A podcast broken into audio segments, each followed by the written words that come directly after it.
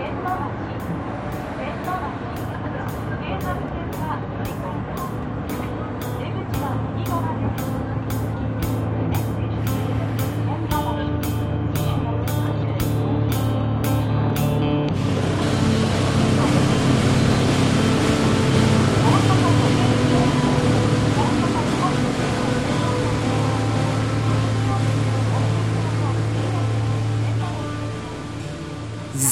verehrte Damen und Herren, liebe Kinderinnen und Kinder, hier sind wir wieder. Weiter geht es mit dem AL. Wie versprochen gibt es auf jeden Fall ein paar äh, filmische Kurzbesprechungen und ein, zwei andere Dinge, die mir noch zum Thema Film einfallen.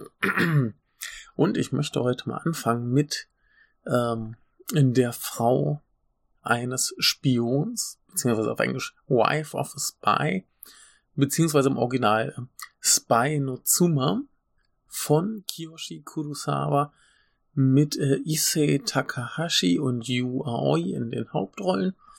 Äh, letztere spielt besagte Frau des Spions und er spielt den Spion. Ihn kennt man eventuell aus Kill Bill oder Kill Bill 2 oder Shin Godzilla oder All About Lily Chocho oder Detroit Metal City. Also man hat ihn auf jeden Fall irgendwo schon mal äh, gesehen und sie äh, kennen Leute mit Geschmack vor allem aus äh, Shinya Tsukamotos Killing oder aus äh, Tokyo oder All About Lily Chocho oder Red Line, Journey to the Shore oder den äh, Rurouni Kenshin Verfilmungen äh, etliche Sachen gemacht. Äh, viel Gutes, vielleicht auch ein paar nicht ganz so gute, man weiß es nicht. Jedenfalls, ähm, Kiyoshi Kurosawa ist ja so einer, der die letzten Jahre immer mal so ein bisschen, naja, nicht ganz so wohlwollend aufgenommen wurde, wie es jetzt zum Beispiel mit seinen ganz großen Klassikern wie Pulse war. Aber dieser hier äh, hat jetzt gut ähm, Preise und so weiter abgeräumt, hat, glaube ich, in Venedig einen äh, großen Preis beim Filmfestival bekommen, lief auch auf etlichen anderen Filmfestivals, bekommt generell gute Kritiken und die Welt scheint etwas äh, gnädiger wieder mit ihm zu sein. Ich habe ihn hier heute im Kino gesehen, während Deutschland sich in den äh, Lockdown stürzt, ist es hier noch relativ vertretbar äh, ins Kino zu gehen. Es war übrigens tatsächlich Venedig, wo er den silbernen Löwen gewann. Ähm, ja, jedenfalls äh, bin ich ins Kino. Es war so halb voll ungefähr, das heißt um mich rum schön viel Platz.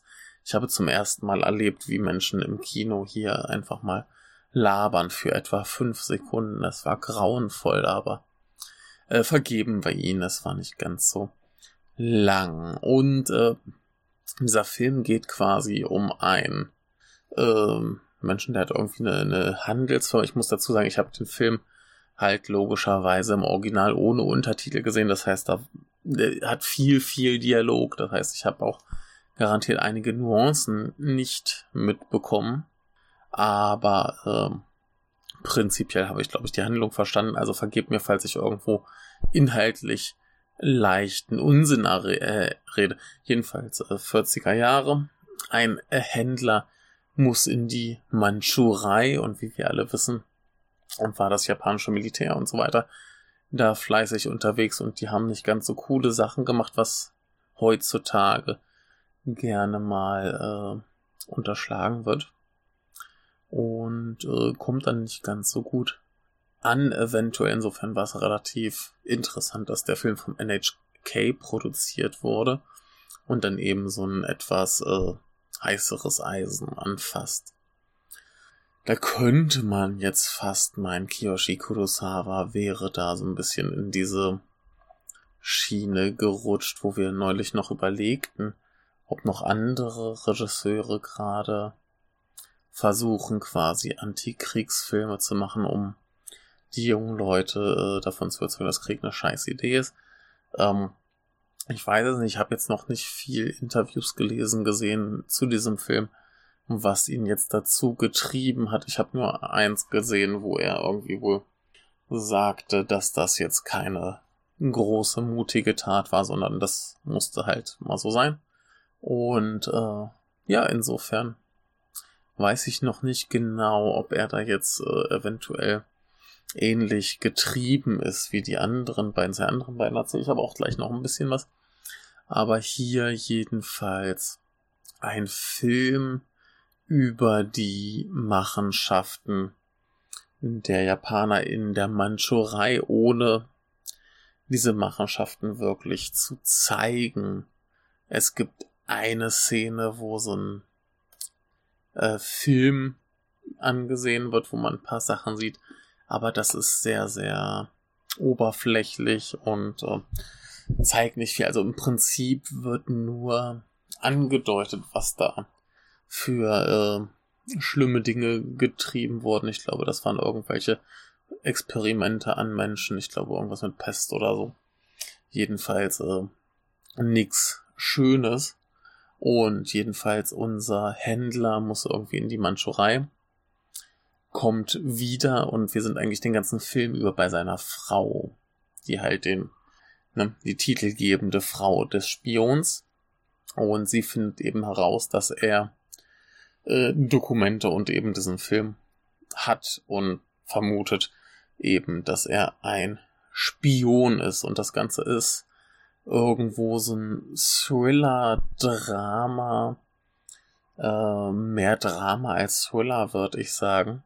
Und prinzipiell jetzt nicht so der Wahnsinns-Spannungsfilm. Also es gibt da sehr spannende äh, Momente, es gibt sehr spannende Szenen, aber im, insgesamt würde ich sagen eher Drama als Thriller.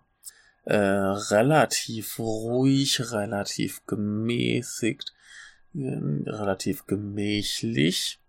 Ähm, wer Kiyoshi Kurosawa kennt, weiß, bei dem geht's jetzt nicht so permanent Vollgas auf die Mütze, sondern alles ein bisschen ruhiger, ein bisschen gediegener.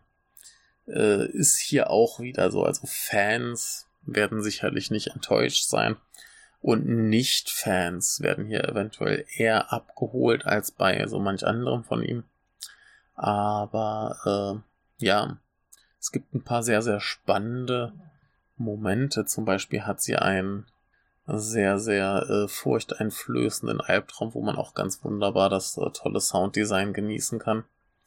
Oder ähm, wenn sie irgendwann ihren Mann konfrontiert, sie sitzen beim Essen und es ist ganz wunderbar gefilmt, wie einfach so bei beiden das halbe Gesicht in Licht getaucht ist und die andere Hälfte im Schatten und äh, sie ihn eben äh, quasi damit konfrontiert, ob er irgendwie ein Spion ist oder ein Landesverräter. Ähm, und gibt ganz tolle Details, wenn sie später beschließt, ihn zu hintergehen. Erst hält er noch irgendwie so eine äh, glühende Rede, dass er irgendwie ähm, ein Kosmopolit ist und irgendwie staatenlos und er wäre jetzt nicht irgendwie äh, seinem Land verschuldig oder irgendwie so in der Richtung. Ähm, daraufhin beschließt sie eben, diese Unterlagen zu klauen und ihn zu hintergehen. So wirkt es zumindest erstmal, ob es tatsächlich so läuft, sei mal dahingestellt. Jedenfalls ähm, ist das dann auch der Moment, wenn sie quasi, äh, wo sie quasi ihre Kleidung von westlich zu Kimono wechselt. Wo dann klar ist, okay, vorher war sie eben auch eher, ähm, wie er so kosmopolit westlich geprägt. Und jetzt ist sie aber hier die Frau, die ihr Vaterland äh, verteidigt, indem sie den Spion äh, ausliefert und dafür eben in die traditionellen Kleider schlüpft. Äh, das Ganze wir spielt in den 40er Jahren, das heißt so Anfangsphase Zweiter Weltkrieg. Und es spielt in Kobe, was ja so eine sehr westlich geprägte Handelshafenstadt ist. Und es wurde auch vor Ort gedreht. Sie haben anscheinend noch ein paar alte Gebäude gefunden. Aber wie man sich auch denken kann, ist das jetzt nicht die wahnsinns teuerste Produktion überhaupt und dementsprechend ähm, gibt es wenig Außenszenen und Wänden gerne mal mit äh, gleißendem Gegenlicht, dass man nicht viel davon sieht. Oder auch wenn sie quasi mit der Bahn fahren. Äh, Kurosawa ist ja eigentlich großer Fan von so Rückprojektions-Autofahrten. Äh, Aber wenn sie hier mit der Bahn fahren, dann gibt's quasi auch nur so gleißend weißes Licht von außen. Also alles so ein bisschen, so ein bisschen äh, kaschiert, dass sie jetzt vielleicht nicht das Mega-Budget hatten. Aber die Ausstattung sieht gut aus, die Kostüme sehen gut aus. Generell seine ganze Inszenierung ist ja sowieso immer über jeden Zweifel erhaben. Es sieht alles ganz wunderbar aus. Alles sehr ruhig und schlicht gefilmt, aber extrem effektiv. Äh, wenn es spannend wird, dann so richtig. Es gibt auch eine wundervolle Szene, wenn dann ihr Mann quasi mal äh, einberufen wird zum sind sie ein Spion fragen und ähm, vorher wurde irgendwie ein anderer gefoltert, den haben sie offensichtlich die äh, Finger und Zehennägel ausgerissen mit einer Zange und ähm, er sitzt dann da halt, wird befragt und der Befragende hat so ein kleines Tellerchen und geht zu ihm hin und sagt so hier, äh, gib mal deine Hand. Und dann legt er ihm da so einen nach dem anderen diese, diese Fingernägel in die Hand. Und er, oh, es ist so furchtbar. Also, wie gesagt, der Film ist insgesamt eher nicht so spannend. Der in Häkchen Twist am Ende ist keiner, weil man ihn aus 700 Meilen äh, kommen sieht. Ist aber auch egal, darum geht's jetzt nicht unbedingt. Ähm, das, weiß nicht, also wer sich da jetzt dran stört, dass man das kommen sieht. Naja, die ewigen, äh, ich wusste schon, dass der Twist kommt, äh, Leute. Brauchen sich den dann vielleicht nicht angucken, aber das ist okay. Die Geschichte funktioniert, die Schauspieler sind hervorragend. Es ist alles wundervoll gefilmt. Äh, ja, es gibt ein paar sehr, sehr spannende Szenen, es gibt ein paar emotionale Szenen. Ähm, es funktioniert alles hervorragend. Und ähm, wie gesagt, in dieser Funktion als ein Film, in der sich mal in Häkchen was traut, äh, hatten wir ja zum Beispiel The Journalist. Und da ist der hier der deutlich bessere und kompetentere. Ähm, das ist schon alles sehr, sehr gut. Auch ähm, die Beziehung zu dem, der da quasi verhört. Das heißt, dieser Regierungsmilitärmensch, äh, äh, der spielt auch eine etwas größere Rolle, ist irgendwie ein Freund der Familie. Und da gibt's eben dann diese, diese Spannung, so dass sie mutmaßlich an den Typen, ich glaube, da wird auch so ein bisschen angedeutet, dass sie vielleicht mit jemandem ein Verhältnis gehabt haben könnte, aber das ist eher so aus der Perspektive ihres Mannes. So als Zuschauer ist es relativ klar, dass da nichts war. Ähm, ja, da gibt's eben dieses Verhältnis zwischen den dreien. Und das ist alles sehr, sehr gut, sehr, sehr schön. Ähm, der Film wird garantiert auf der äh, Nippon Connection nächstes Jahr laufen. Also wenn der nicht läuft, dann äh, weiß ich auch nicht. Und ich äh, würde mich sehr freuen, den nochmal mit Untertiteln äh, zu sehen, denn äh, war sehr, sehr viel Dialog. Also wirklich ein Menschen unterhalten sich Film. Da gibt's nicht viel Action, nicht viel Krawall, nicht viel, dem man so folgen kann.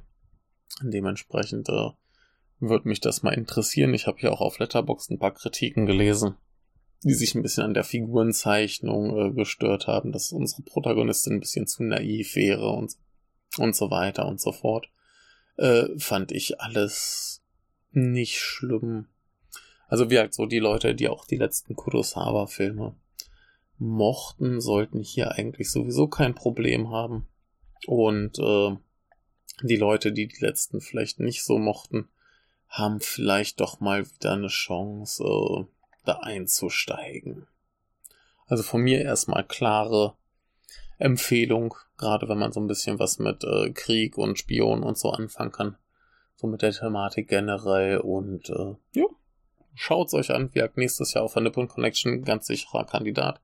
Und äh, verpasst es nicht. Ansonsten gibt es bestimmt auch mal eine Chance, den zu sehen. Denn äh, Kurosawa-Filme werden ja gern im Westen veröffentlicht. Und äh, wenn es dann so eine Thematik ist, die auch gut funktioniert, äh, denke ich mal, wird das kein großes Problem sein, den früher oder später irgendwie zu sehen zu kriegen. An dieser Stelle ist es vielleicht äh, ganz nett einzuschieben, dass ich noch was ähm, zu Labyrinth of Cinema und Fires on the Plane nachzureichen habe, denn ähm, wir hatten uns ja in unserer Besprechung zu äh, Labyrinth of Cinema so ein bisschen gefragt, wie wohl der Film oder ähnliche Filme eventuell hier beim Publikum ankommen, wer sich das anschaut, wer da irgendwie überhaupt Interesse dran haben könnte. Und äh, ja, nun habe ich den halt im Kino gesehen und äh, das war am Tag des Atombombenabwurfs auf Nagasaki. Und ja, im Prinzip ein bisschen wie erwartet ein relativ äh, alterstechnisch äh, gehobenes äh, Publikum. Ähm, ich glaube noch ein bisschen älter als bei äh, Wife of a Spy heute. Also da war ich schon deutlich äh, einer der jüngsten im Publikum. Ähm, ja, die schienen aber auch alle nicht so geflasht gewesen zu sein, dass jetzt dachten, oh, sowas habe ich noch nie gesehen, sondern das war so, ja, ja, die schienen alle ganz solide unterhalten. Ähm, hat, glaube ich, wenig Leute da geschockt. Ich hatte mich auch noch mit einer äh, Japanerin so ein bisschen unterhalten, einer etwas jüngeren, und die meinte auch, ja, zu Anfang war so ein bisschen, oh, hm, aha. Und nach ein paar Minuten war klar, ach so, diese Art Film ist das. Und äh, ja, dann war das alles auch stilistisch kein großes Problem. Ähm, ja, insofern, also war auf jeden Fall gut besucht. Also für die Verhältnisse dann auch ähm, bedacht, dass das mitten in Corona Zeit noch war. Jetzt ist ja alles schon wieder ein bisschen entspannt, aber da war halt noch viel hier, wir besetzen nur die Hälfte des Kinos und so weiter. Das war heute zum Beispiel schon wieder relativ gemäßigt. Da waren schon relativ viele Leute wieder relativ dicht beieinander. Aber egal, ähm, genau, das war jedenfalls recht gut besucht und wie gesagt, äh, relativ viele ältere Herrschaften. Ähm, ein bisschen aufregender war das bei Fires on the Plane. Ich habe es ja an anderer Stelle schon erwähnt. Ich habe ihn dann quasi äh, ja so anderthalb Mal sehen müssen, weil Probleme mit Rassismus und so.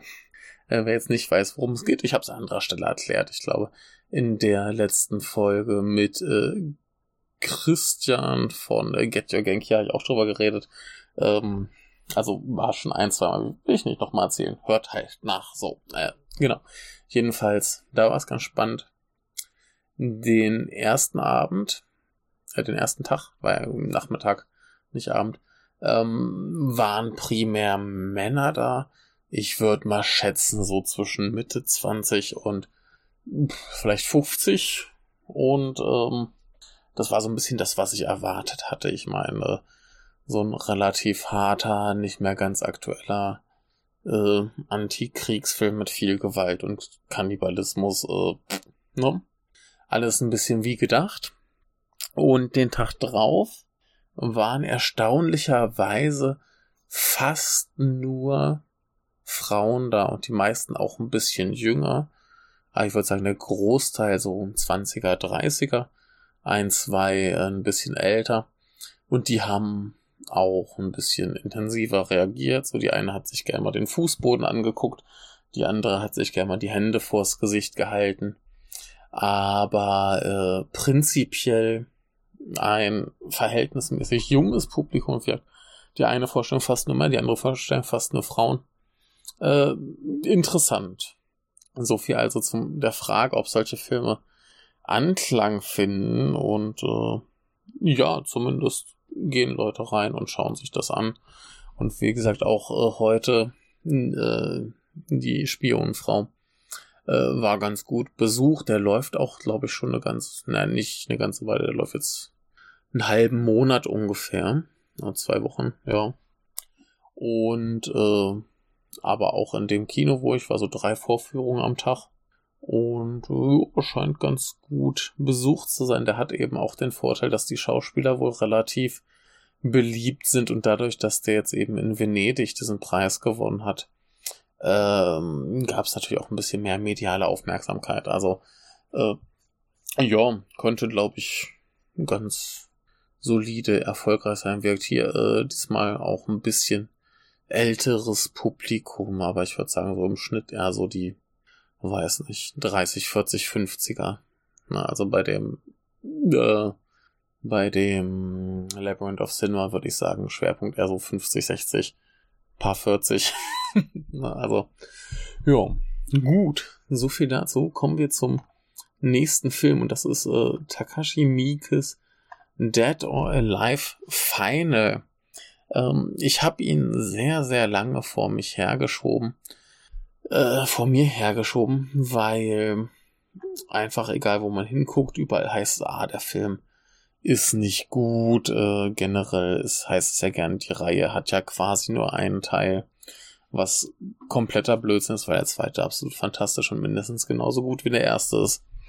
Und ähm, die wohlwollenderen Meinungen waren so, ja, pff, ist schlechter als der, als der erste oder schlechter als die ersten beiden. Ähm, tendenziell ist aber die Meinung eher so, ja, der Film ist im Verhältnis zu anderen scheiße. Und daher auch nicht sehenswert und nicht Teil dieser Reihe und jada, jada, jada, jada. Also ganz, ganz großer Mist soll es sein und dementsprechend habe ich ihn vor mir hergeschoben und vor mir hergeschoben und vor mir hergeschoben und jetzt neulich mal angesehen. Ähm, eins vorweg, der Film wurde, glaube ich, damals auf Video gedreht. Dementsprechend äh, gibt es davon keine in dem Sinne wirkliche äh, HD-Fassung. Also es gibt eine, eine Blu-ray von äh, äh, Arrow, aber ähm, die sieht halt auch eher aus wie ja ne, hochskalierte äh, Standardauflösung. Das heißt, das ist kein schöner Anblick, aber der Film ist auch generell kein sehr schöner Anblick. Der ist äh, quasi komplett gelb. Ein bisschen wie der zweite The Crow-Film, der auch noch inhaltlich, äh, glaube ich, nicht so geil war. Ich habe den, glaube ich, auch nur gesehen, als er damals neu auf VHS war und seitdem nicht mehr. Ähm, ja, ich behaupte einfach mal, dass dieser hier äh, besser ist als der zweite The Crow, aber vielleicht gibt's ja einen Hörer, der den gesehen hat und mich korrigieren kann. Wie auch immer, jedenfalls äh, kurz inhaltlich zu diesem hier. Es ist ein äh, Sci-Fi-Film irgendwo in der Zukunft. Ähm, ein böser, böser Bösewicht, äh, der enorm schwul ist und einen äh, sehr äh, attraktiven, jungen, sexy Saxophonspieler äh, als Lustknaben hält, äh, beherrscht quasi die Stadt, welche das auch immer sein mag, und er zwingt quasi alle äh, Drogen zu nehmen, damit sie keine äh, Kinder kriegen, denn er meint, es gibt so viele Menschen und das sollte man abschaffen und dann gibt's noch so großen Ansprachen wie echte Liebe gibt's sowieso nur zwischen Männern und so weiter und so fort. Äh, weshalb der Film gerne sehr als sehr homophob und schrecklich dargestellt wird. Ich bin da äh, ein bisschen unsicher, ob der Film tatsächlich homophob ist, denn ich glaube eher nicht, gerade in Anbetracht des Finales, das eher sehr äh, homoerotisch und ja, ne, also hm, kommen wir später zu. Ähm, aber ja, äh, so Sachen werden ja Mieke gerne vorgeworfen. Wir hatten es ja auch bei Ichi the Killer, wo es hieß, äh, der Film wäre sehr frauenfeindlich. Äh, hatten wir ja damals auch in unserer Folge. Wer sie nicht gehört hat, möge sie bitte hören. Ich behaupte mal, sie ist äh, gut. Und ähm, ja, da gab es auch schon so Vorwürfe. Hier ist der Vorwurf eben Homophobie. Ich verstehe, woher das kommt. Denn dieser Bösewicht, der ist halt eben sehr schwul und sehr schlimm und sehr böse und sagt eben auch böse Sachen und äh, versucht quasi gegen die na, nicht gegen die Homosexualität anzukämpfen, aber dagegen, dass er gegen die Heterosexualität anzukämpfen. Aber er versucht eben zu verhindern, dass sich Heterosexuelle fortpflanzen. ähm, weil es eben zu viele gibt und die Menschen müssen weniger werden, äh, was nach seiner Taktik aber eher dazu führt, dass die Menschheit ausgerottet wird. Das wird auch im Film angesprochen. Aber er ist da wenig einsichtig, aber das ist auch relativ wurscht. Äh, so ist jedenfalls die Prämisse des Films. Äh, postapokalyptische Zukunftswelt und äh, Menschen werden genötigt, Drogen zu nehmen, damit sie sich nicht fortpflanzen können. Und abgesehen davon lässt er sie bumsen, wie sie wollen. Das ist okay. Ähm, in dieser Welt gibt es äh, Blade Runner-artige Replikanten. Hier äh, Sho Aikawa, der natürlich wieder da ist, und äh, Riki Takeuchi ist natürlich auch wieder da. Und äh, Sho Aikawa ist äh, der Gute, Riki Takeuchi ist der Böse. Und also nicht der, Riki Takeuchi ist nicht der Böse im Sinne von dieser böse Schwule, der alle ausrotten will, sondern dessen Handlanger quasi. Äh, sau cool, wie immer. Shuaikawa ist so ein bisschen der Rumtreiber, äh, großes Mieke-Klischee, ähm, quasi dieser entwurzelte Mensch, der irgendwie ein Zuhause sucht und nicht weiß, wo er hin soll, gab es gerade damals bei Mieke in zig Filmen. Ganz klassisches Ding. Der gute Basti äh, verweist mal drauf, dass dieser Film sehr äh, John Woo-esque sei. Da bin ich mir nicht ganz so sicher. Also, Basti verweist auch darauf hier wieder äh, äh, Homosexualität viel und äh, Zeitlupen und so weiter. Aber das ist, glaube ich, ich weiß nicht, ob das unbedingt bei John Woo entliehen ist oder woher das genau kommt. Es gab das alles jedenfalls bei Mieke schon öfter. Also, äh, Ichi the Killer ist ja noch ein viel, viel schwulerer Film als dieser hier. Und äh, das meine ich äh, sehr positiv.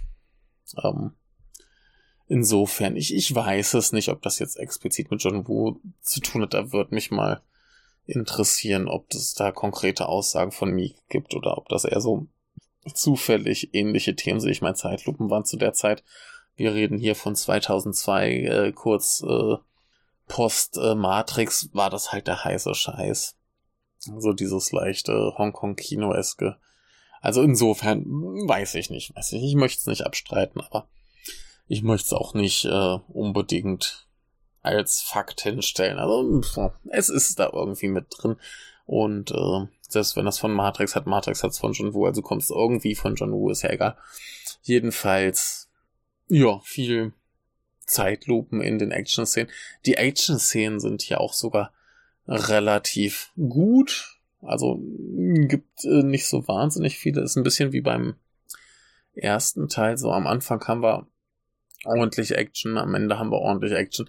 Und in der Mitte ist es eher so ein bisschen ruhiger, gehen wir ein bisschen mehr, auf die Figuren ein. Aber das ist äh, total okay. Die Figuren funktionieren. Die sind jetzt nicht super äh, tief und so weiter. Aber sie sind da, sie funktionieren, ihre Schicksale funktionieren. Ähm, die Chemie zwischen Aikawa und Takeuchi funktioniert sowieso. Das wissen wir. Das hat sich bewährt. Und äh, wer die beiden nicht kennt, das sind so die zwei Könige des äh, 90er oder früh 2000er Japan Direct-to-Video-Markt. Also gerade alles, was irgendwie mit Action und Yakuza zu tun hat, sind die beiden äh, irgendwie ganz vorn mit dabei. Und bevor sich Basti wieder beschwert, ja, ich weiß, dass das wie Cinema heißt. Jetzt wisst ihr es auch. Äh, ja, genau, aber äh, ja, da gibt's so ein bisschen ruhiger, figurenbezogener. Funktioniert ganz gut. Äh, was ganz hervorragend funktioniert, ist, dass alle Figuren sehr willkürlich, also scheinbar willkürlich irgendwelche Sprachen sprechen. Denn wir haben einen wilden Nationalitäten-Mix. Und dann haben wir es teilweise in einem Gespräch, dass manche Figuren Japanisch reden, manche Englisch, manche Chinesisch. Und sie verstehen sich einfach. Also das ist eher, keine Ahnung, äh, ich wähle die Sprache aus, die mir am besten gefällt oder als politisches äh, Statement oder so.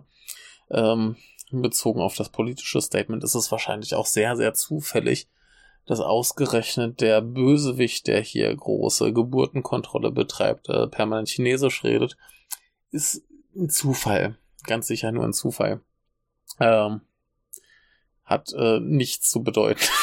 und äh, ja, ist alles soweit eigentlich ganz cool. Also der Film macht meines Erachtens nach, äh, meines Erachtens nichts wirklich schlecht, außer dass er hässlich ist wie die Nacht. Aber das ist zu ertragen. Es gibt dafür ein paar ganz, ganz wundervolle Kameraeinstellungen, wo man merkt, so, okay, Mika hat's eigentlich doch ziemlich drauf. Ähm, da sind ein paar Sachen bei, die, die echt super aussehen. Ähm, das CGI ist mehr so, ja, eben früh 2000er Japan below CGI. Aber ja, es, es funktioniert irgendwie. Es ist nicht wie nicht ganz so wie bei Ichi, wo man sagt, das macht den Charme des Films aus. Aber es trägt ein bisschen was dazu bei. Also ich, ich finde es eher, ich sehe es eher auf der Haben-Seite. Und das ist, das ist schon, schon ganz okay. Die Action ist auch irgendwie ganz okay. Also nee, die Action ist schon besser als ganz okay. Die ist gut, die ist gut. Und ähm, ja, viele Leute, äh, hallo Max, ähm, werfen dem Film vor, dass er zu bemüht ist, ein ähnliches äh, What the fuck äh, Finale zu bringen wie der erste Teil. Und jetzt äh, kleiner Spoiler für diesen 18 Jahre alten Film, für den sich keine Sau interessiert. Ähm, natürlich stellt sich irgendwann heraus, dass nicht nur unser Held äh, Shoei Aikawa, sondern auch sein Gegenspieler Nikita Gucci, der halt sowieso schon immer den Bösewicht hinterfragt hat. Das ist auch der, der sagt so, ey, wenn wir hier äh, ständig Geburtenkontrolle machen, sollten wir nicht mal Nachwuchs kommen lassen, wenn wir irgendwie etliche umbringen, müssen wir ein bisschen die Balance halten und äh, so weiter. Und er hat natürlich auch selbst ein Kind und eine Frau und äh, ist deshalb dem Ganzen wohl auch ein bisschen wohlgesonnener. Und jedenfalls kommt natürlich irgendwann die große Erkenntnis, dass sowohl er, seine Frau als auch das Kind äh, Roboter sind, also Replikanten. Ähm, und ja, er begibt sich quasi in den großen Kampf mit Aikawa. Und es äh, blitzt viel und äh, zack, zack, zack und sie prügeln sich. Und das Ganze entwickelt sich zu einem, also sie fusionieren quasi zu einem äh, riesigen Peniskopf-Mecker. Also äh, für mich eigentlich so die ultimative äh, Tetsuo-Referenz. Weshalb ich finde, der Film sollte Tetsuo 3 Dickhead heißen. Äh, Wäre wundervoll gewesen. Äh, haben wir nicht, aber. Ja, jedenfalls äh, wirkt die beiden verschmelzen zu einem, wo ich dann eben auch sagen würde, ja, das ist so schwul. Also zwei Typen, die kämpfen, kämpfen, kämpfen und in diesem Kampf quasi verschmelzen zu einem riesigen Pimmel, der dann den Bösen äh, in Häkchen wegfickt. Ähm, ja, die äh, schwule Liebe hat gesiegt, um die Heterosexualität zu beschützen. Ich weiß nicht, ich, ich, ich, ich finde das äh, lustig, ich finde das drollig, ich finde das Design wunderbar. Ich kann dem Film nicht böse sein, dass er es eben ein bisschen übers Knie gebrochen versucht, so ey, jetzt schocken wir die Leute nochmal wie im ersten Film äh, klappt für mich. Für mich funktioniert das alles. Alles, was der Film macht, funktioniert für mich. Äh, insofern, weiß nicht, ich kann dem Film nicht böse sein. Ich finde da alles mehr oder minder gut dran. Der ist nicht so gut wie die ersten beiden. Er macht aber einen ganz netten äh, inhaltlichen Brückenschlag zu beiden. Also, wenn man sich die ersten beiden anguckt, dann denkt man sich ja schon so, was haben diese Filme miteinander zu tun? Außer, dass die gleichen Schauspieler drin sind. Und ähm, ja, insofern ist das schon alles gut. Also für sich genommen wäre der Film gut. Innerhalb der Reihe ist er gut. Es ist ein guter Film und äh, wer behauptet, den gäbe es nicht und der hätte in der Reihe nichts verloren, der hat einen furchtbaren Geschmack und hasst vielleicht sich selbst oder hasst einfach spaßige, dumme Filme. Aber äh, ja, macht, macht, guckt ihn euch an, wenn er euch den holt. Also wenn ihr euch überhaupt irgendwie Dead or Alive holen wollt, holt euch am besten eh die Trilogie von Arrow und dann ist der halt dabei und dann schaut den auch. der ist cool, der ist gut. Der macht Spaß, es ist schöner, dummer Quatsch und äh, verdient es, gesehen zu werden und ein bisschen gemocht zu werden. Na, also jeder, der mir sagt, ey, die anderen sind schon besser, gehe ich mit, vollkommen richtig. Ah, der ist total okay. Gut, zweieinhalb Sätze zu äh, Hirobumi Watanabes I'm Really Good, beziehungsweise im Original Watashi wa Genki. Ähm, wer die äh, Hirobumi Watanabe Filme kennt oder bei uns im Podcast drüber gehört hat, der weiß ungefähr, was ihn erwartet. Äh, Im Frühjahr hatte ich einen von ihm gesehen und ich glaube hoffentlich auch irgendwo besprochen. Ähm, egal, jedenfalls ist das jetzt der neue, glaube ich. Und ähm, gibt nicht viel zu sagen. Der ist kurz, der geht 62 Minuten. Und ähm, wie so oft gibt es nicht viel Inhalt. Der Film ist komplett in Schwarz-Weiß, sieht sehr schön aus. Ähm, er ist sehr ruhig, sehr äh, entspannt, sehr entschleunigt und äh, sehr niedlich. Im Prinzip verfolgen wir ein äh, kleines Mädchen durch ihren Alltag. Zu Anfang ist sie, glaube ich, mit ihrem Bruder zu Hause und dann stellt sie fest, dass sie äh, ein Hausaufgabenheft oder so zu ihrer Freundin bringen will, weil sie das aus Versehen mitgenommen hat und dann geht da der Tag ein bisschen weiter und sie treffen zwischendurch einen gruseligen Mann vom Regisseur gespielt, der den Kindern immer irgendwie überteuerte Schulbücher verkaufen will. Und äh, zwischendrin, das ist der eigentlich interessante Teil, gibt es eben immer die Nachrichten als Hintergrundrauschen. Das heißt, wir haben einerseits diese niedlichen Kinder, die irgendwie niedliche Kindersachen machen, alles ganz ruhig und gemütlich. Und im Hintergrund gibt es eben dieses Rauschen der Nachrichten, der schlimmen Sachen, die so geschehen ähm, müsste noch ganz viel schlimmes Abezeug drin sein. Der ist ja, muss ja vor sogar gewesen sein. Und ähm, ja, das ist dann wieder so dieses Kontrastprogramm, was wir von ihm kennen. Ich glaube, in seinem Debütfilm And the Mudship Sails Away hatten was ähnlich. Da hatten wir auch eher so diese Geschichte von so einem Taugenichts, der den ganzen Tag noch rumlungert und mittendrin gibt's dann plötzlich äh, mal so eine Szene mit Ausschnitten von einer Demo und so weiter. Und äh, ja, insofern alles nix äh, Neues bei Hitobumi und Co. Äh, ist, glaube ich, auch eher so ein, ja, jetzt machen wir mal schnell was, Film.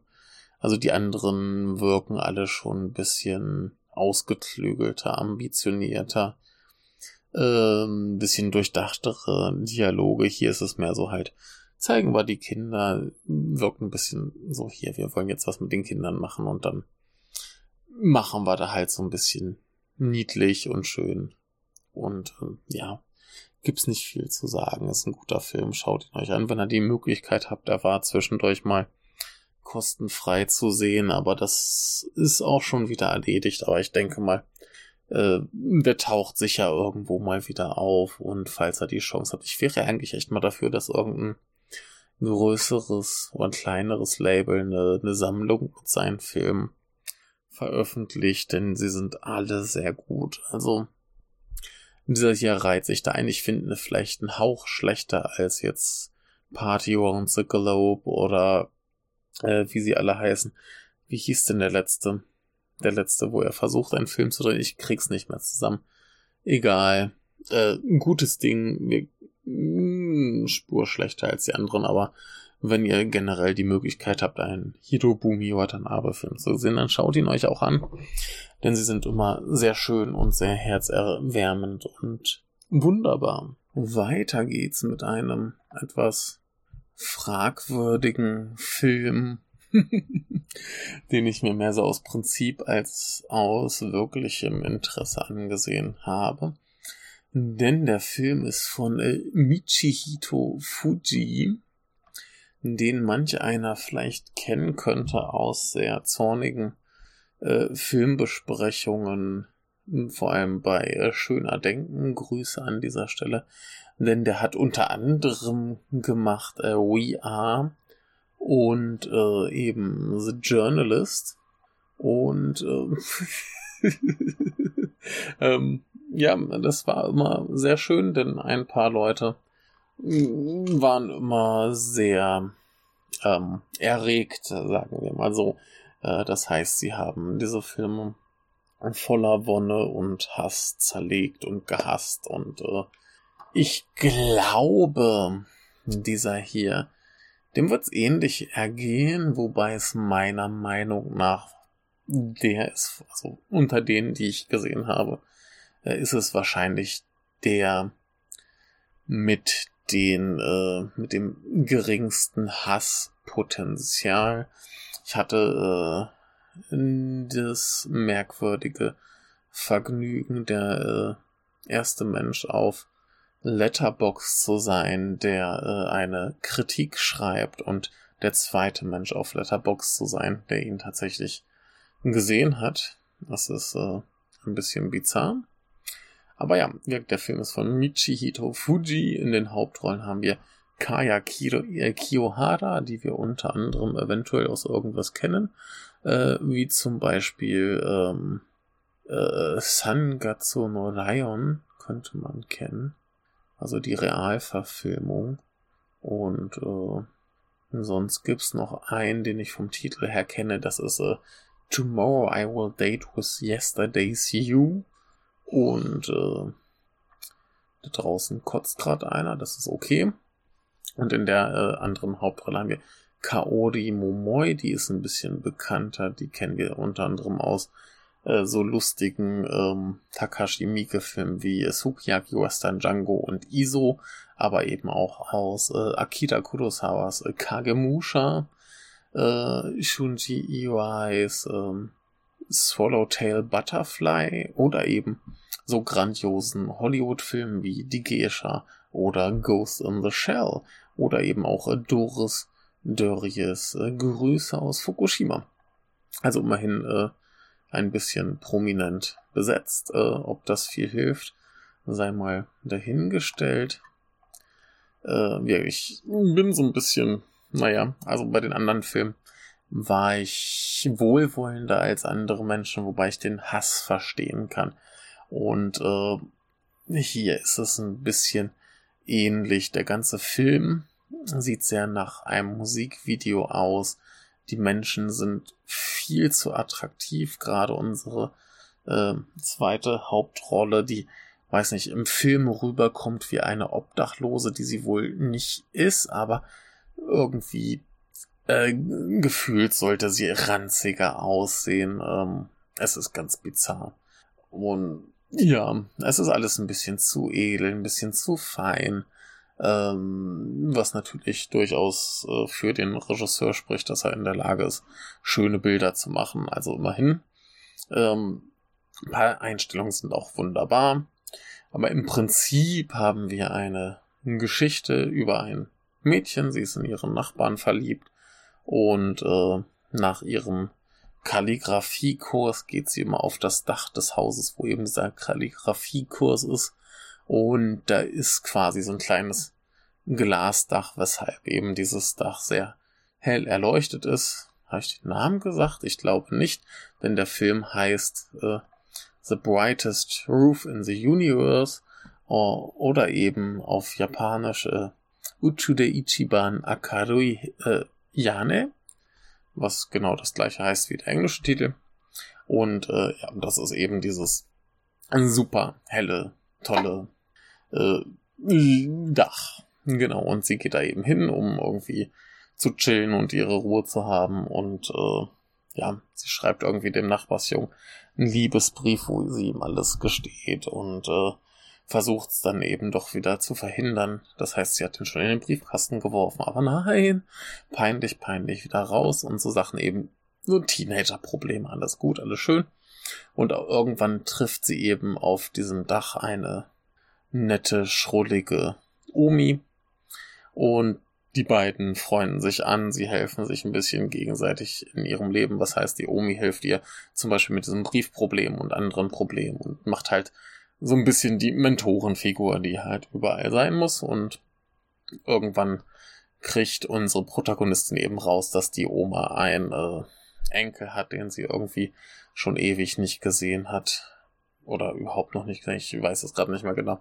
Äh, wie auch beim, äh, äh, wie bei der Frau des Spions. Äh, gleiche Problem, ähm, Film ohne Untertitel gesehen. Dementsprechend möge man mir verzeihen, wenn ich nicht jedes Dialogdetail verstanden habe. Ähm, dieser Film war aber auch ohne Untertitel sehr, sehr leicht zu verstehen, denn er ist sehr, sehr simpel. Mal nach Zahlen, ganz äh, simpel gestrickt. Äh, genau, also jedenfalls kriegt sie raus, die Oma hat irgendwo einen Enkel und ja, sie hat irgendwie Anhaltspunkte, wie sie dieses Haus, wo der Enkel find, äh, wohnt, äh, finden kann und damit verbringt sie quasi ihre Sommerferien. Sie hat dann noch irgendwie den äh, Nachbarsjungen und äh, ja, dann ist da irgendwie noch so ein Typ von der Schule, der in sie verliebt ist und so weiter und so fort. Es ist alles sehr generisch. Sie hat natürlich auch noch das Problem, dass äh, ihre Eltern geschieden sind und ihre Mutter so irgendwie verschwunden. Da gibt's dann eben auch noch die zwangsläufige Identitätsfrage. Wer bin ich? Was ist das hier eigentlich für eine Familie? Äh, warum äh, ist diese Frau, die da ist, äh, nicht meine richtige Mutter und überhaupt? Äh, solche Probleme. Also viel Coming of Age, viel Probleme, die vor allem halt Kinder und Jugendliche besprechen. Und das ist der Punkt, wo ich sage, das ähm, macht den Film weniger angreifbar als die anderen. Dieser hier ist noch mehr für ein noch jüngeres Publikum gemacht. Also ich meine, wenn man jetzt annimmt, die Hauptfiguren sind in der Regel ein bisschen älter als das Zielpublikum. Da sind wir ja wirklich bei jungen Teenagern, 12, 13, 14, die das eben ansprechen sollen. Und äh, das finde ich entschuldigt vieles von diesem plumpen, generischen Erzählen. Ne, wo man sagen muss, hier äh, We Are bezog sich vor allem eben auf äh, junge Leute, die aus der ländlichen Gegend in die Metropole Tokio ziehen und da eben sonst was für äh, Probleme haben.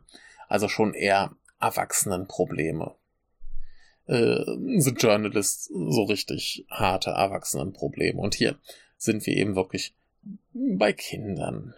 Und wenn man bedenkt, dass dieser Film für Kinder ist und für Kinder gedacht ist, finde ich diese, dieses ganze plumpe, sehr vorhersehbare, entschuldbar.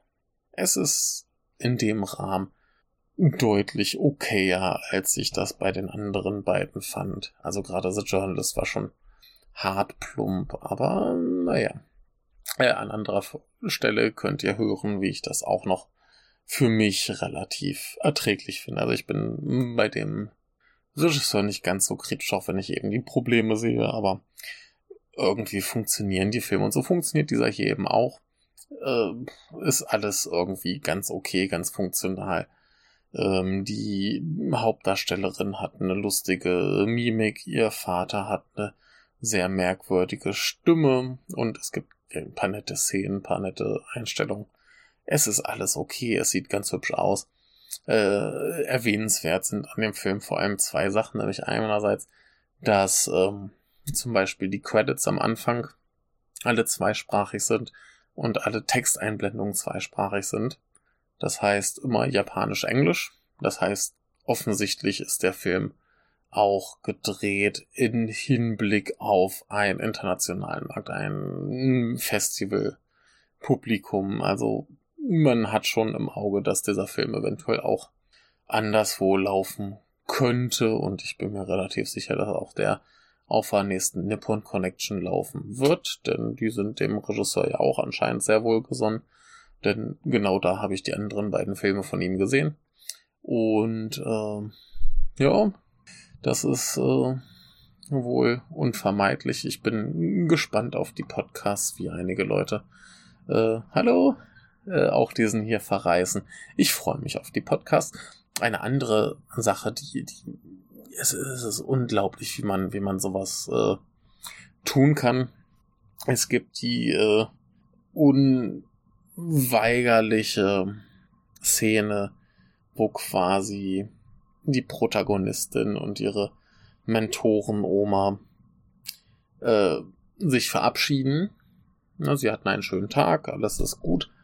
Und sie sagen Tschüss und dem Zuschauer ist sofort klar, das ist kein normales Tschüss, das ist ein langfristiges Tschüss. Sie werden sich so bald nicht wiedersehen, wenn überhaupt. Denn Mentoren, wie wir wissen, sterben ja gerne mal in Filmen. Ob sie hier stirbt, sei dahingestellt. Äh, man muss ja nicht zu viel spoilern, aber es ist klar, nach diesem Tschüss werden sie sich so bald nicht wiedersehen. Ja, diese Beziehung, die die beiden diesen Sommer über, den der Film geht, äh, hatten, ist quasi erledigt. Und es ist so mit dem Holzhammer inszeniert. Man kann es nicht nicht verstehen, denke ich. Und dann macht man einen Schnitt und unsere Protagonistin geht eben auf dieses Dach, wo sie immer hinging, um sich eben auch dann mittlerweile mit der Oma zu treffen. Und sie stellt entsetzt fest, dass die nicht mehr da ist. Und jetzt kann man argumentieren, ob diese Szene, dass sie auf das Dach geht, nötig ist oder nicht. Ich denke nicht, aber es ist ein Film für Kinder. Kann man sagen, okay, brauchen wir. Aber die quasi direkt hinter diese Verabschiedung zu schneiden, ohne irgendwas dazwischen, so dass dem Zuschauer nicht suggeriert wird, dass irgendwie Zeit vergeht, ist sehr bizarr. So sieht's nämlich aus, als würden sie sich verabschieden und sie geht sofort zu dem Dach und da hoch und wundert sich plötzlich, warum die nicht da ist. Es ist ganz grotesk. Ich musste tatsächlich eine ganze Weile drüber nachdenken, was das jetzt sollte, was mir das mitteilen soll. Es soll halt offensichtlich verdeutlichen, dass die weg ist, die Oma. Sie treffen sich nicht mehr. Ist okay, kann man machen. Aber ich habe nicht verstanden, dass Zeit vergangen ist. Da musste ich ernsthaft drüber nachdenken. Und es ist so holprig und plump und passt überhaupt nicht in diesen sonst okay gemachten Film. Ja, wie das alles plump, aber zumindest irgendwie ein bisschen mit so der Mindestanforderung im Musikvideo Eleganz. Und hier plötzlich ist diese eine Szene, die so, so gar nicht passt. Da flutscht nichts da. Es ist ähm, komisch, unangenehm, merkwürdig. Äh, weiß ich nicht, wer das verkackt hat. Wahrscheinlich haben sie Testvorführungen gemacht und festgestellt, oh mein Gott, die Leute verstehen nicht, dass die Oma weg ist. Die brauchen noch eine Szene und da haben sie das dahin geklatscht und äh, weiß nicht, eine Szene dazwischen vielleicht, ein kurzer Moment oder so. Hätt's retten können, aber so ist das irgendwie komplett eine Szene für einen Arsch. Ich weiß es nicht, es ist ganz bizarr. Ich, ich saß da und wusste nicht so, hä? Was soll das? Ja, aber wie gesagt, ich äh, bin bei dem Film etwas gnädiger als bei den anderen noch und würde fast sagen, das ist so der nennen wir es, erträglichste von den dreien. Kurzer Nachtrag, bevor wir äh, zu Godzilla kommen.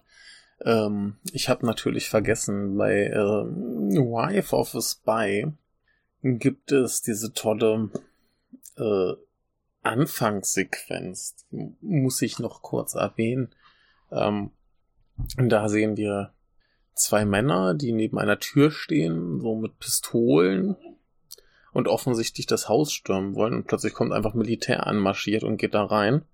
Und die kommen raus mit einem fetten Ausländer, der irgendwie so Sachen schreit wie, oh, seht, was aus Japan geworden ist und bla bla bla bla bla.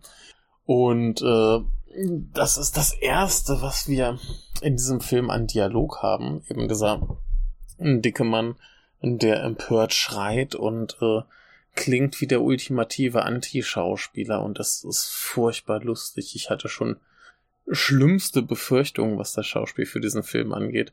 Aber äh, ja, die, die, die ausländischen Darsteller äh, sind teilweise ein bisschen drollig. Sie äh, reden etwas künstlich. Ich fand's dann nicht schlimm im Endeffekt, aber ja, ist für einen Lacher gut, äh, gute erste Szene. Äh, andere Sachen, die für Lacher gut sind. Äh, Godzilla. Ich habe gesehen, ich habe auch schon ein bisschen drüber geredet, ähm, das äh, Dreiergespann Mothra vs. Godzilla, äh, Ghidorah, The Three-Headed Monster und Invasion of Astro Monster. Und äh, das sind quasi die drei Filme von 64 und 65 sind die. Und ähm, passen alle ganz gut thematisch und inhaltlich zusammen. Ich habe mir diese fette, geile äh, Criterion-Box geholt und dachte mir, ich möchte so ungefähr da anfangen, denn irgendwie den ersten hatte ich vor nicht so langer Zeit gesehen. Und dann gibt's ja noch zwei danach, da war mir irgendwie nicht danach. Ich ahnte da irgendwie komische Sachen. Die gucke ich mir irgendwann mal an, aber ich dachte mir, so den ersten mit Mothra, das ist vielleicht ein guter Start. Und das wäre eventuell so ungefähr der Godzilla, den ich als Kind im Fernsehen immer gesehen habe. Und äh, das war's auch ungefähr. Ich habe schon ein bisschen was zu diesem Film an ein, zwei Stellen gesagt, deswegen will ich es jetzt hier nicht ausufern lassen. Ähm, ich möchte nur mal kurz ein bisschen so dann die Filme, wenn ich die Box so nach und nach durchschaue, eben auch hier kurz besprechen und noch ein paar Sachen dazu sagen. Und äh, fangen wir an mit Mothra vs. Godzilla von 64. Ähm, ein Film, der sehr, sehr merkwürdig ist. Ich weiß jetzt halt nicht, wie gesagt, wie sich der zweite und dritte Godzilla-Film verhalten zum, im Vergleich zum ersten. Also ich kenne den ersten, der ist ja noch sehr ernst und finster. Und äh, dieser hier ist anders. Der ist von Ishiro Honda und ähm, äh, herausragend an diesem Film ist erstens Godzilla einfach nur ein Trottel ist. Godzilla kommt, Godzilla stolpert rum und reißt aus Versehen Häuser um. Er bleibt mit seinem Schwanz in irgendeinem komischen Turm hängen und reißt ihn deshalb um. Äh, die Menschen finden irgendwo ein, ein riesiges Ei. Dann kommt eben Mosra und sagt, äh, gib mir mein Ei zurück. Beziehungsweise die äh, Peanuts kommen, also die beiden äh, kleinen Frauen von äh, eben Mosras Insel, die für Mosra sprechen. Und äh, die Menschen sagen nö und dann sagt Gott, äh, sagt Mosra okay, dann nicht. Und äh, erst später, als dann eben Godzilla auftaucht, dann sagt sich Mosra okay, äh, Godzilla ist auch eine Bedrohung für mein Ei, ich mach mal was. Aber äh, ja, wie gesagt, primär äh, ist Godzilla einfach ein Idiot und stolpert rum. Nebenbei äh, haben wir schlimme Kapitalisten, die eben versuchen, aus dem Ei äh, Kapital zu schlagen. Und ähm, da kriegen wir eben etwas äh, Kapitalismus-Kritik, die äh, bringen sich ähm, irgendwie auch gegenseitig um. Äh, ne, da gibt's dann den Typen, der von den Fischern, die das Ei gefunden haben, äh, das Ei kaufen will und die dann irgendwie um ihr Geld äh, bescheißt. Und also Sachen und da, halt, die bringen sich so ein bisschen gegenseitig um was, was tonal überhaupt nicht in den Film passt, weil das wieder viel härter ist als eben dieses Godzilla stolpert. Ja.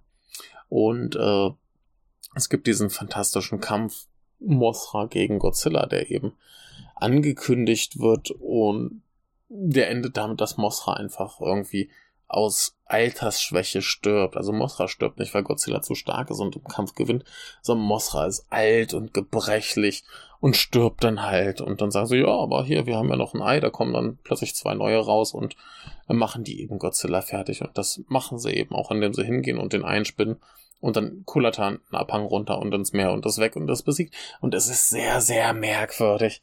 Es ist ein ganz komischer Film, äh, sehr quatschiger Film. Bis auf diese ein, zwei Szenen, wo sich plötzlich die Kapitalisten erschießen, ähm, ist es irgendwie plötzlich, also ist es irgendwie insgesamt sehr, sehr doof, sehr, sehr quatschig.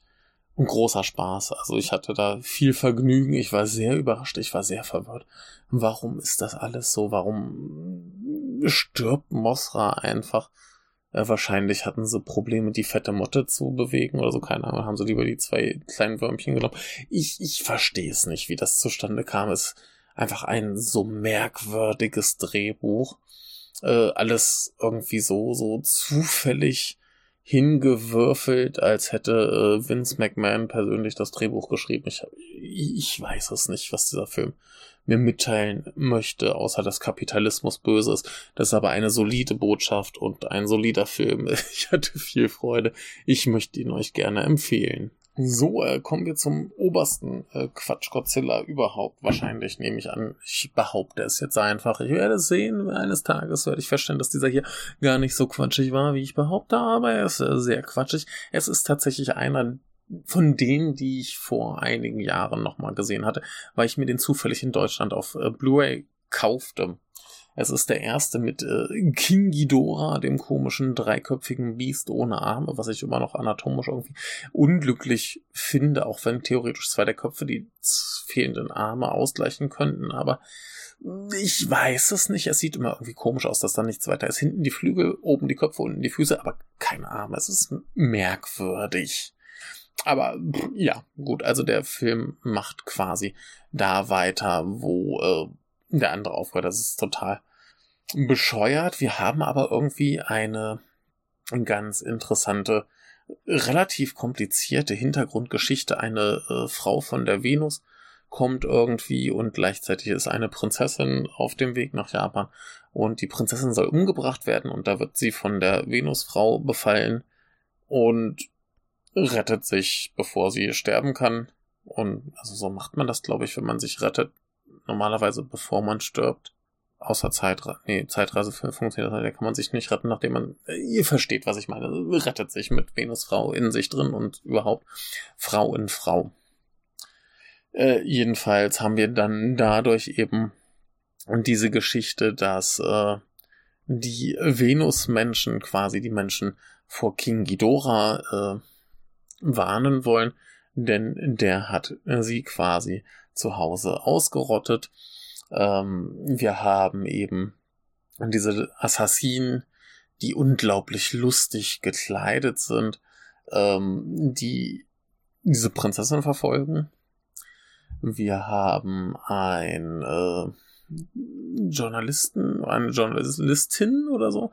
Ähm, nee, ich glaube, eine Journalistin einen Polizisten, die eben die Venusfrau in ihrer äh, in Häkchen Gewalt haben, also bei sich haben und sie beschützen wollen. Und ähm, wir haben die äh, beiden Zwillinge von Mosras Insel, die eben auch wieder da sind und äh, ein bisschen diskutieren, weil da kommt halt ein Monster an und da muss man ja irgendwie was machen. Und gleichzeitig haben wir irgendwie die Geschichte, dass Godzilla und Rodan erwachen und sich gegenseitig auf die Schnauze hauen.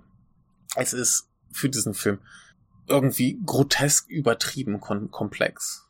Was aber eigentlich ganz cool ist, weil wir dann eben eine ordentliche, also in Häkchen ordentliche Geschichte haben, zumindest eine interessante Geschichte. Es ist viel los, da sind viele Leute, es geschieht viel, es gibt viel Action jenseits der Monster-Action, die äh, hier ein bisschen mehr im Fokus steht als äh, beim letzten und beim nächsten.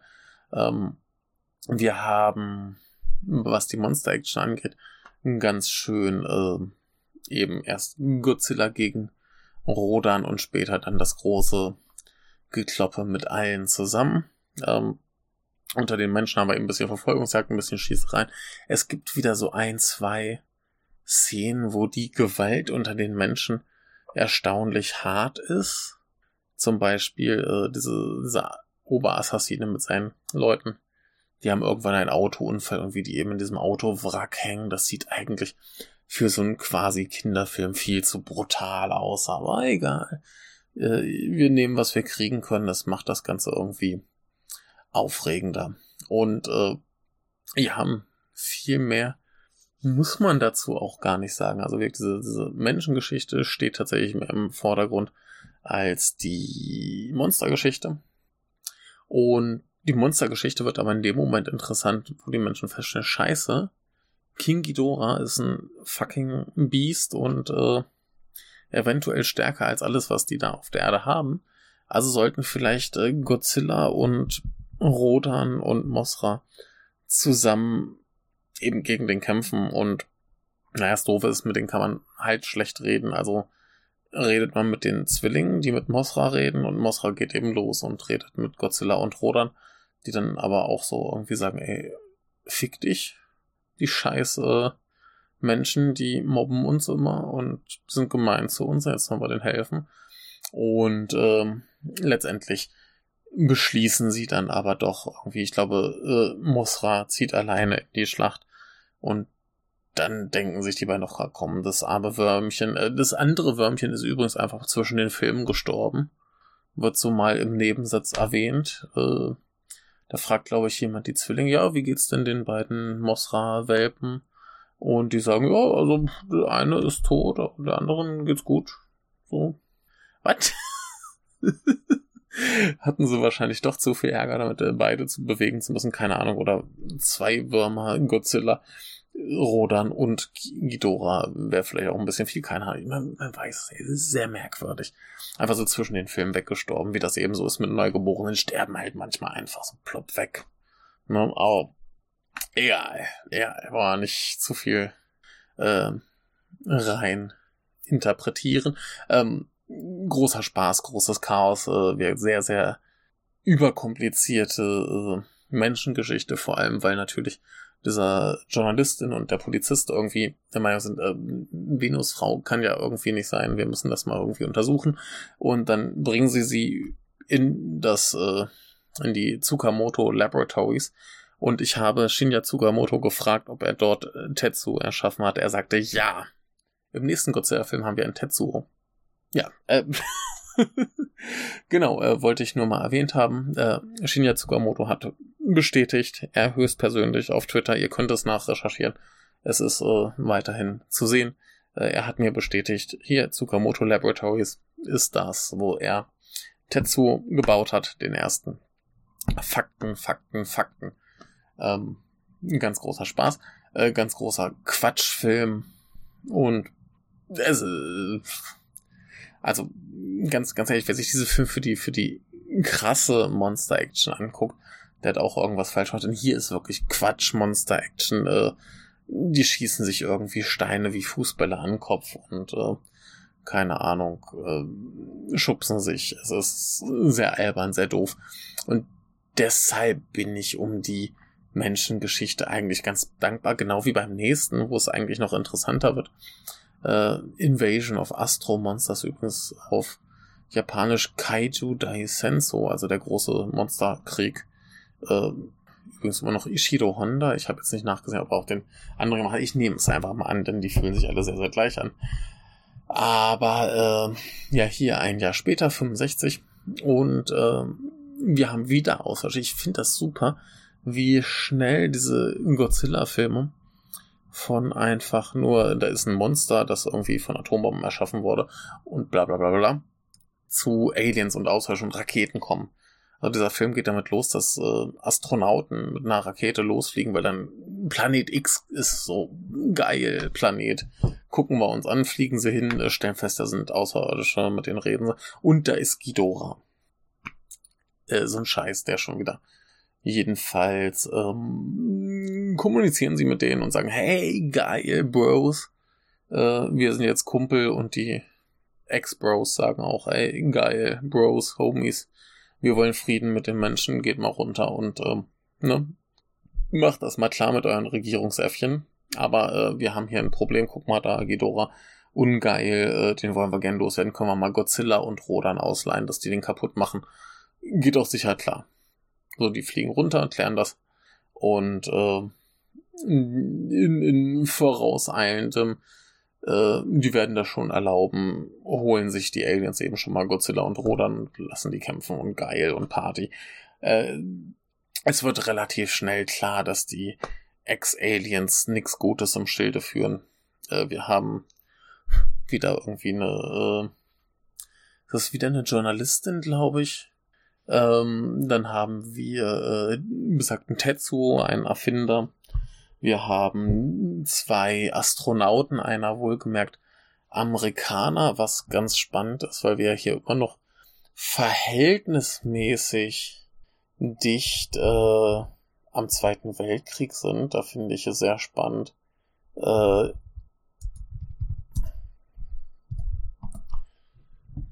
da finde ich es äh, sehr spannend, wie eben dieses Verhältnis dargestellt wird.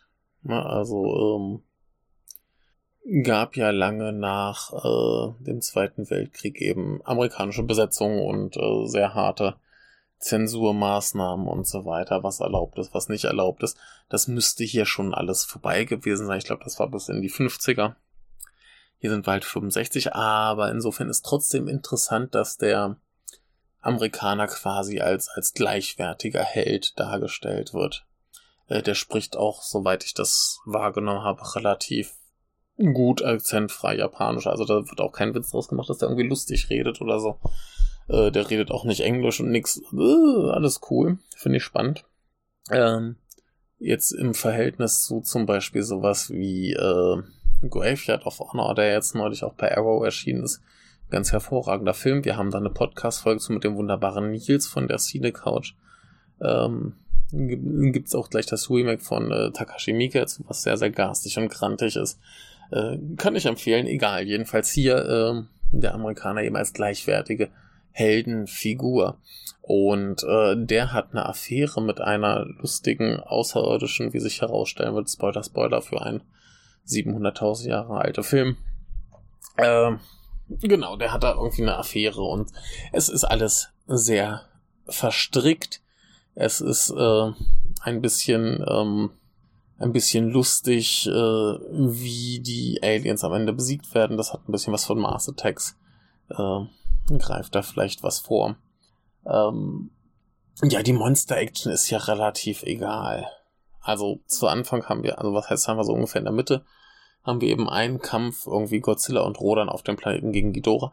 Der ist aber relativ kurz und dann werden die quasi alle benutzt, um die Welt anzugreifen. Wie das geschieht, lasse ich jetzt mal offen, guckt euch an. Und äh, da haben wir halt ein bisschen so Häuser gehen kaputt und so weiter, aus halt jedem Godzilla-Film. Und dann haben wir zum Schluss eben ein ganz kleines äh, Scharmützel. Aber größtenteils geht es hier tatsächlich um die Menschen, die sich irgendwie selbst äh, den Arsch retten müssen. Und das ist irgendwie mal ganz interessant, mal was anderes. Die Monster Action kommt ja echt kurz.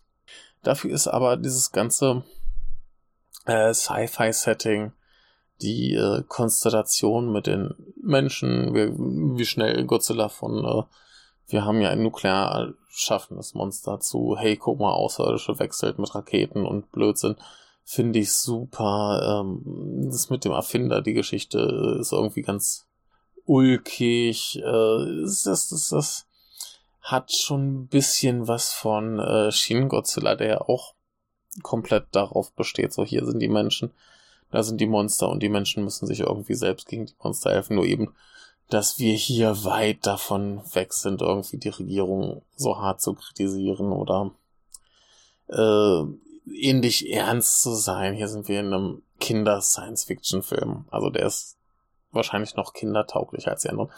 Aber wir haben eben ganz interessante Aspekte äh, wieder Ausländer dargestellt. Das ist ganz nett. Ähm, wir haben die Aliens, die irgendwie von einem Computer gesteuert sind und dementsprechend willenlos. Äh, sie haben quasi Todesstrafe. Wenn man sich ihren Regeln widersetzt, wird man sofort hingerichtet. Und das wird von denen nicht hinterfragt, aber von anderen Figuren durchaus. Wir haben quasi Klonfrauen. Also alle Frauen auf diesem Planeten sehen gleich aus und sind quasi gleich. Äh, also da haben wir ganz viele Aspekte, die jetzt vielleicht innerhalb von Science Fiction jetzt nichts revolutionär Neues sind. Ich weiß nicht, wie es zu dieser Zeit aussah, wie neu und innovativ das war. Wahrscheinlich auch nicht so wahnsinnig. Aber es ist zumindest ein netter, interessanter Mix. Wie, wie das Problem am Ende gelöst wird, fand ich ganz originell. Also, es ist äh, alles nett und unterhaltsam.